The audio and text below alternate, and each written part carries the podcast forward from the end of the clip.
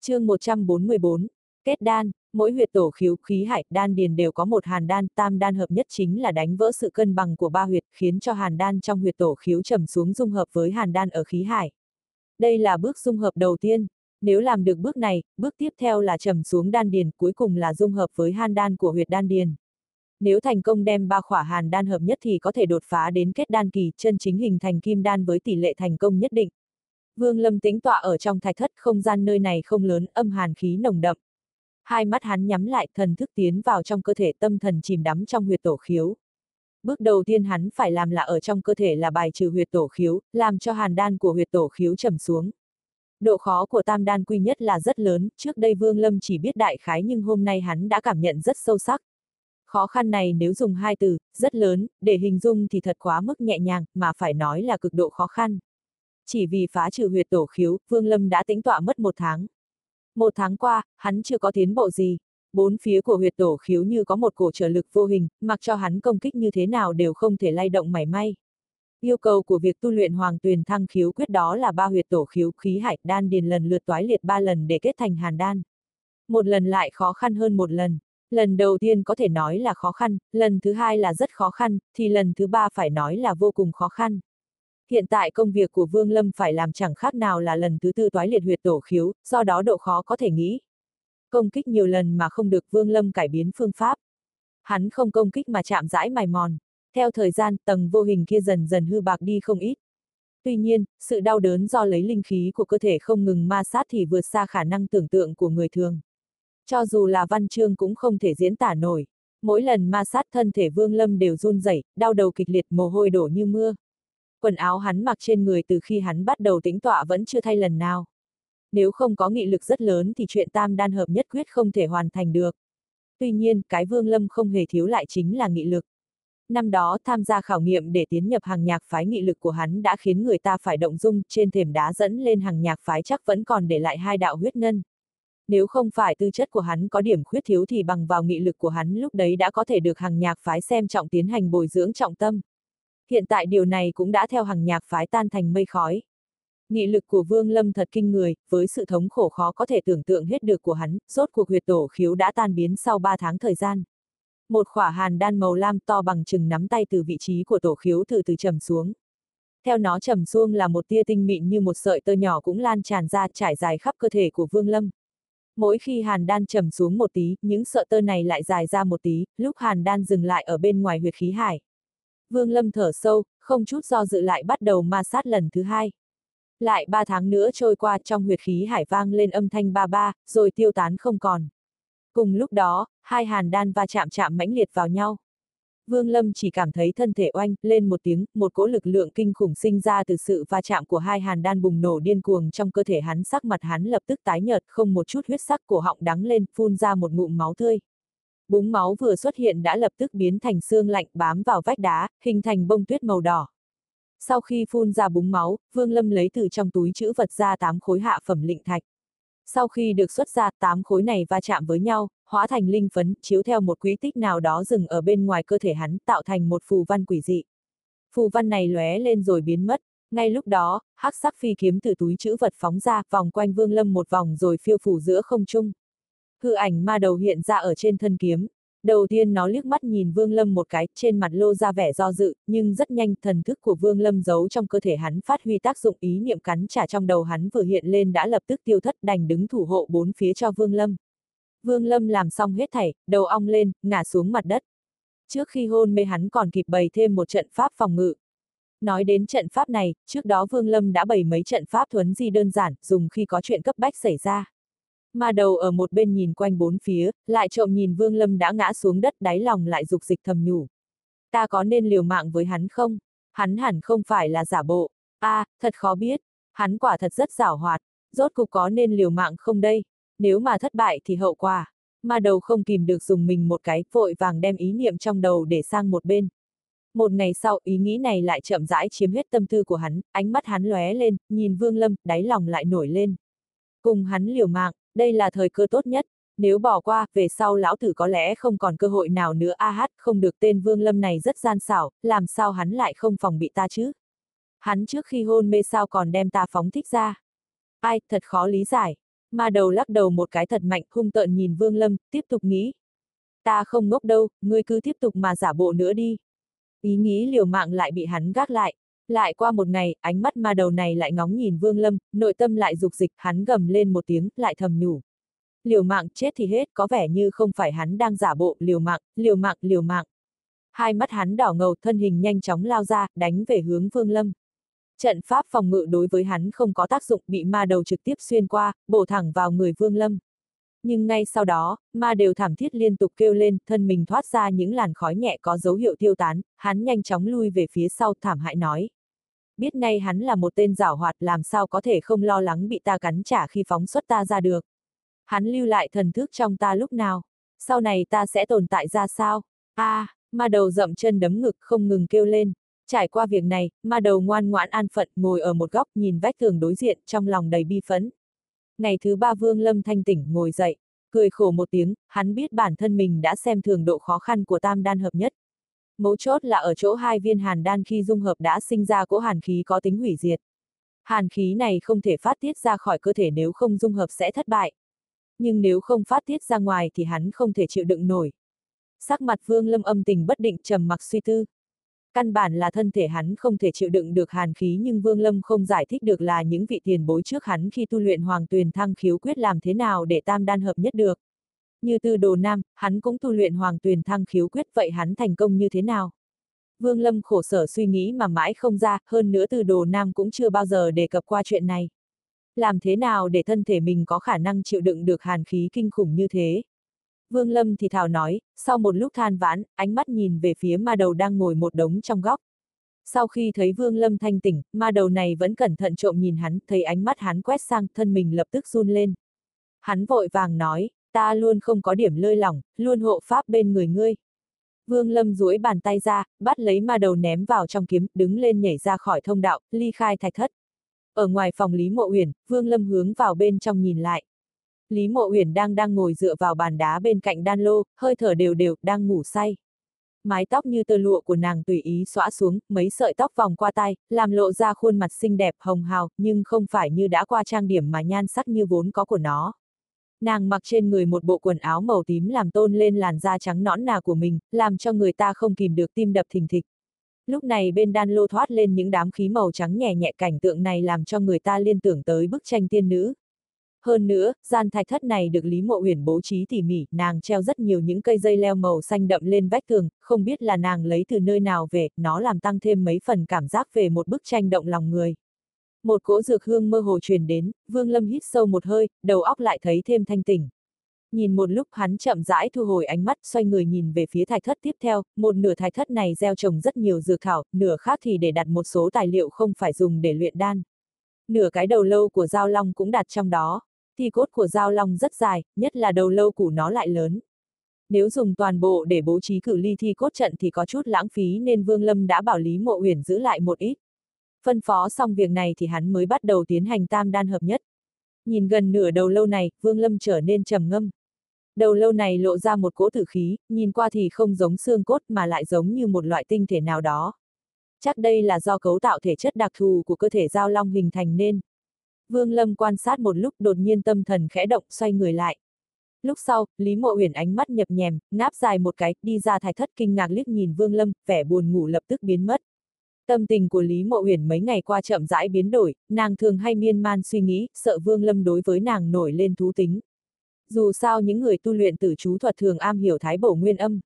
Nhưng sau, nàng phát hiện Vương Lâm gần như luôn bế quan khổ tu. Lý Mộ Uyển trước vẫn cho rằng ca ca Lý Kỳ Khánh của mình đã cực kỳ chăm chỉ tu luyện rồi nhưng sau khi biết Vương Lâm thì hai từ chăm chỉ, lập tức được chuyển dành cho Vương Lâm. Dưới con mắt của nàng, Vương Lâm đã có tu vị trúc cơ đại viên mãn, tiến thêm một bước đó là kết đan kỳ. Nhưng Lý Mộ Huyền biết rằng muốn đột phá đến kết đan kỳ đâu phải là chuyện dễ dàng. Ở hỏa phần quốc mấy ngàn năm qua, người kết đan nhanh nhất 17 tuổi trúc cơ đại viên mãn, nhưng cũng phải dùng đến hơn 30 năm sau mới có thể kết đan thành công. Người này chính là thủy tổ của hỏa phần quốc một vị nguyên anh kỳ tu sĩ, đem hỏa phần quốc từ cấp 2 thăng lên cấp 3 tu chân quốc. Nhưng nàng nhìn tướng mạo của Vương Lâm, nhiều nhất cũng chỉ mới hơn 20 tuổi. Muốn kết đan trong thời gian ngắn là tuyệt không có khả năng. Lúc trước Vương Lâm nói rằng sau khi kết đan sẽ đưa nàng rời khỏi nơi đây, đáy lòng nàng cười khổ mãi. Nàng nghĩ rằng chờ được đối phương kết đan thành công thì đã mấy chục thậm chí mấy trăm năm sau. Đáy lòng còn đối với Vương Lâm sinh ra một tia châm chọc tưởng là lưu nhân không bằng nói thẳng ra cứ cố làm ra vẻ huyền bí. Ngươi luyện công gặp bình cảnh sao? Lý Mộ Uyển do dự một chút, hai mắt nhìn Vương Lâm, nhẹ nhàng hỏi. Hồn huyết của nàng bị đối phương nắm giữ, nếu đối phương đưa ra yêu cầu gì quá phận, nàng không biết bản thân mình nên lựa chọn như thế nào. Vấn đề này nàng từ lâu luôn tự hỏi bản thân mình. Hôm nay, thấy đối phương nhíu mày, không khỏi nghĩ đến việc tu luyện tử chú thuật thường xuyên cần hấp thu tam khí nếu không công pháp sẽ chỉ trệ, không tiến được rất dễ dàng xuất hiện bình cảnh. Nàng tính toán rằng sau khi trở lại đối phương đã bế quan đến mấy tháng. Mấy tháng này chưa biết mùi đàn bà chưa giết người, hiện tại có lẽ tử chú thuật đã đến bình cảnh. Vương Lâm cũng không biết suy nghĩ trong lòng Lý Mộ Uyển, nhìn đối phương gật gật đầu. Lý Mộ Uyển trong lòng run lên, lùi về sau vài bước sắc mặt tái nhợt. Nàng trốn tránh một lúc cuối cùng âm thầm cắn răng nói. Ngươi, ta chỉ đáp ứng luyện đan cho ngươi, nếu là ta ta chết cũng không chấp nhận. Thanh âm của nàng vừa có chút oán giận, vừa có chút trách móc. Vương Lâm kinh ngạc nhìn qua Lý Mộ Uyển một cái, xoay người nhìn về cái đầu lâu, bình thản nói. Cái đầu lâu của Giao Long này sao lại có nhan sắc như thế? Giao Long toàn thân là kịch độc xương cốt biến thành màu tím thì có gì lạ đâu. Nàng cắn cắn đôi môi đỏ mọng, hạ giọng nói. Toàn thân là độc, Vương Lâm ngẩn ra, đánh giá cẩn thận cái đầu lâu này. Trong cơ thể của Giao Long khi còn sống chứa đầy kịch độc. Nếu tử vong thì độc tố lại cải biến thân thể, biến thành trí bảo. Trong sách cổ có ghi, Giao xanh thân độc, giao tử thân bảo. Cốt tủy của Giao Long là độc nhất, nhưng cũng là tối chân quý nhất. Lý Mộ Huyền thanh âm ngày cành lạnh, biểu tình dần trở nên bình đạm. Vương Lâm nhìn chằm chằm vào đầu lâu này, cũng không nói câu nào, trên mặt âm tình bất định trở nên suy tư. Một lúc lâu sau, trong miệng hắn thì thào tự nhủ. Một thân đầy chất độc kịch độc ẩn chứa trong cơ thể của Giao Long sao tự thân nó lại không bị ảnh hưởng gì. Một tia linh quang đột nhiên xuất hiện, nhưng cũng nhanh chóng biến mất Vương Lâm vừa tưởng là đã rõ ràng nhưng không ngờ vẫn mê mang không hiểu. Lý Mộ Uyển lãnh đạm liếc mắt nhìn sang, thấy mặt mày đang nhăn nhó, lộ ra nét suy tư, không kìm được nói. Giao long này khi còn sống trong cơ thể chứa toàn là độc tố, huyết nhục xương cốt tạng phủ thậm chí ngay cả nước bọt đều ẩn chưa kịch độc tự nhiên sẽ không chịu ảnh hưởng bởi chất độc đó, ý niệm trong đầu Vương Lâm lại lóe lên càng lúc càng rõ ràng. Ánh mắt hắn phát sáng, mày giãn dần ra cuối cùng bỗng nhiên cười lên sảng khoái. Tay hắn vung lên, đầu lâu của Giao Long được hắn thu vào trong túi chữ vật. Nếu cơ thể ta không thể chịu được hàn khí thì biến toàn thân chỗ nào cũng là hàn khí từ đó tự nhiên là có thể chịu đựng được. Vương Lâm thở sâu, xoay người lại nhìn Lý Mộ Uyển, bước nhanh về phía nàng. Lý Mộ Uyển sắc mặt trở nên tái nhợt, lùi nhanh về vách động, thân hình run rẩy, lộ vẻ sầu thảm, đang muốn tự đoạn tâm mạch. Đột nhiên Vương Lâm nói, ngày ta kết đan thành công sẽ là ngày đưa ngươi trở lại Lạc Hà môn. Nói xong hắn không quay đầu lại, xoay người đi ra khỏi động phủ, ra khỏi đại trận, nháy mắt đã biến mất không thấy bóng dáng đâu cả. Lý Mộ Uyển hoàn toàn ngây dại, trong đầu nang giờ là một mảnh hỗn loạn đủ loại ý niệm tuôn ra như suối chảy cuối cùng ngồi sụp xuống đất bên vách động. Vương Lâm toàn lực triển khai thổ độn thuật hướng về phía thi cốc. Vừa rồi Lý Mộ Uyển nói ra câu đó làm tan đi mây mù trong đầu hắn. Giờ đây hắn có thập thành nắm chắc có thể làm cho tam đan dung hợp. Hắn đẩy nhanh tốc độ, ba ngày sau đã đến bên ngoài thi cốc theo con đường đã quen thuộc đi vào một đường đi thẳng từ sơn cốc thứ nhất đến sơn cốc thứ 13. Đứng trước sơn cốc 14, hắn hít thật sâu kiên định bước vào. Ở trong sơn cốc 14, mặt đất có một tầng băng màu lam, Vương Lâm dẫm trên mặt đất một tia hàn khí từ dưới chân truyền lên, tiến vào trong thân thể hắn. Vương Lâm không chút do dẫm chân phải xuống, sử dụng thổ độn thuật trầm cả thân mình xuống lòng đất. Theo cơ thể trầm xuống, âm hàn khí càng thêm nồng đậm. Ước chừng hạ xuống được trăm thước, Vương Lâm không thể không dừng lại, thân thể hắn dĩ nhiên đã đông cứng lại. Với khổng lồ âm hàn khí của nơi này chỉ cho phép hắn xuống đến đây. Nếu hắn xuống thêm chút nữa thì không chỉ có thân thể, cho dù là linh hồn, thần thức đều có thể bị đóng băng trong nháy mắt. Về phần dưới đáy cốc này có gì huyền diệu, Vương Lâm cũng không rảnh đi dò xét. Hắn hết sức bảo trì tim đập chậm rãi hoạt động thân mình thành tư thế khoanh chân ngồi. Tam đan không dung hợp được thì thể không xuất cốc, Vương Lâm trong lòng tự nhủ, nhắm chặt hai mắt lại. Xuân qua thu đến, thời gian thấm thoát thoi đưa nhoáng một cái mà đã ba năm trôi qua thiên tai của hỏa thú tại hỏa phần quốc buộc tứ cấp tu chân quốc phải phái người đến giải quyết. Cuối cùng ba hóa thần kỳ cao thủ tiêu hao mất 9 ngày mới hoàn toàn thu phục được tất cả các hỏa thú, đem chúng tế luyện với nhau, luyện ra một trung phẩm linh cấp hỏa thú mang về tứ cấp tu chân quốc. Cấp bậc của linh thú có cách phân chia rất rõ ràng, chia làm 4 giai vị, dị, linh, hoang tiên. Mỗi giai vị lại chia làm 3 phẩm cấp, hạ trung thượng. Hỏa linh thủy tổ bị nghịch thiên hạt châu hấp thu, mới chỉ có thể coi như vừa bước vào cấp bậc hoang thú, nếu ứng theo giai vị sắp xếp là thượng phẩm linh cấp đỉnh. Con cháu của nó đều chỉ là hạ cấp linh gia mà thôi. Tranh lệch giữa ba cấp thượng trung, hạ là rất lớn. Nếu không phải hỏa linh thủy tổ kia đang trong giai đoạn suy yếu thì căn bản không có khả năng dễ dàng bị thôn phệ như thế. Phải biết rằng một thượng phẩm linh cấp đỉnh là tương đương với hóa thần đại viên mãn. Hai phẩm cấp trung, hạ tương ứng với nguyên anh đại viên mãn và kết đan đại viên mãn. Con dao long đã chết kia chính là một con trung phẩm linh thú. Hỏa thú thiên tai mặc dù đã được trừ diệt nhưng hỏa phần quốc thật sự không thể giải quyết được khô nóng linh khí trong đất nước, chỉ có thể chờ thời gian trôi qua mà thôi. Dùng thời gian để chậm rãi trung hòa linh khí khô nóng này. Chiến đấu với tuyên vũ quốc thì vẫn tiếp tục nhưng những trận đấu có hơn trăm người tham gia đã rất ít khi phát sinh, chủ yếu là các trận chiến nhỏ của mấy chục người mà thôi. Dần dần, hỏa phần minh vững vàng chạm ổn, chiếm giữ khoảng một phần ba, nhưng sau đó cũng không còn lực mà tiến tới đành ổn định dừng lại. Còn chiến đấu giữa tu sĩ hai nước thì từ sinh tử chiến đã biến thành chiến trường để đệ tử hai nước luyện tập lấy kinh nghiệm chiến đấu. Những trận chiến trước đây, đối với những đệ tử chết trận mà nói là tình huống bất đắc dĩ. Lại nói, sau khi Vương Lâm trụy hạ dưới trăm trượng của đệ thập tứ cốc hắn như lão tăng ngồi nhập định. Tim hắn ngày càng đập chậm lại, theo đó cực âm hàn khí theo mọi vị trí toàn thân tiến nhập vào cơ thể, khuếch tán đến bên trong cả huyết nhục. Chậm rãi, cực âm khí tích lũy ngày một nhiều. Nửa năm sau, huyết nhục trên thân thể tứ chi đã biến thành màu lam có dấu hiệu kết tinh hóa. Trong nửa năm này, tổng số lần tim hắn đập chỉ có 9.837.543 lần, thân thể hắn trầm sâu xuống 180 trượng. Lại qua nửa năm, lục phủ ngũ tạng của thân thể hắn cũng bị cực âm khí xâm nhập hoàn toàn, huyết nhục tứ chi đã xuất hiện kết tinh. Hai tay hắn thậm chí đã biến thành tinh thể màu lam, cảm giác như chỉ cần gõ nhẹ đã có thể vỡ vụn. Nửa năm này, số lần tim đập chỉ còn 487.559 lần, thân thể hắn đã trầm xuống 730 trượng.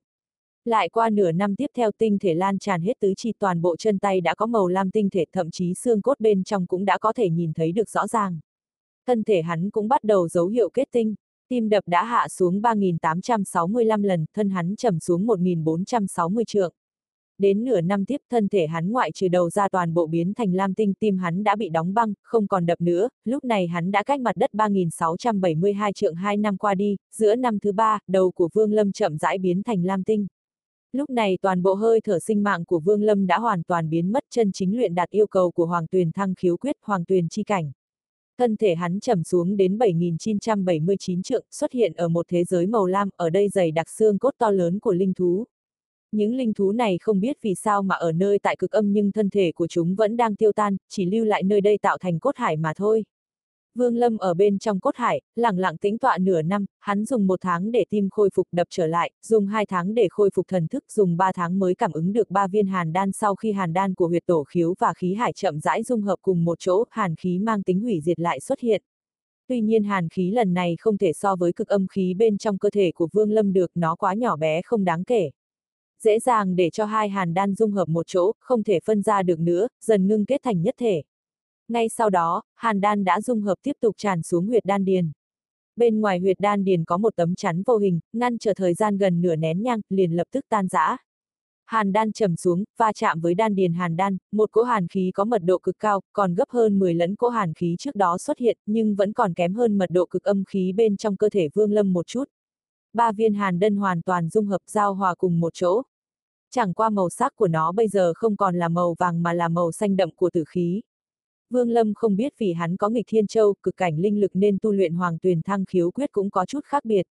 Mức độ khó khăn mà hắn vượt qua chỉ có thể nói là có chút khó khăn mà thôi. Sở dĩ hoàng tuyền thăng khiếu quyết được coi là pháp quyết có tốc độ kết đan nhanh nhất bởi vì phản lại các pháp môn khác đầu tiên lấy hàn đan dung hợp thành đan phôi, lại lấy linh lực trùng kích cuối cùng tiến hóa thành kim đan, bước vào kết đan kỳ. Hắn hiện tại đã hoàn thành hơn phân nửa chỉ còn phải dùng linh khí trùng kích. Tuy nhiên không thể dễ dàng thành công kết đan kỳ như vậy bước cuối cùng này cũng có tỷ lệ thất bại nhất định.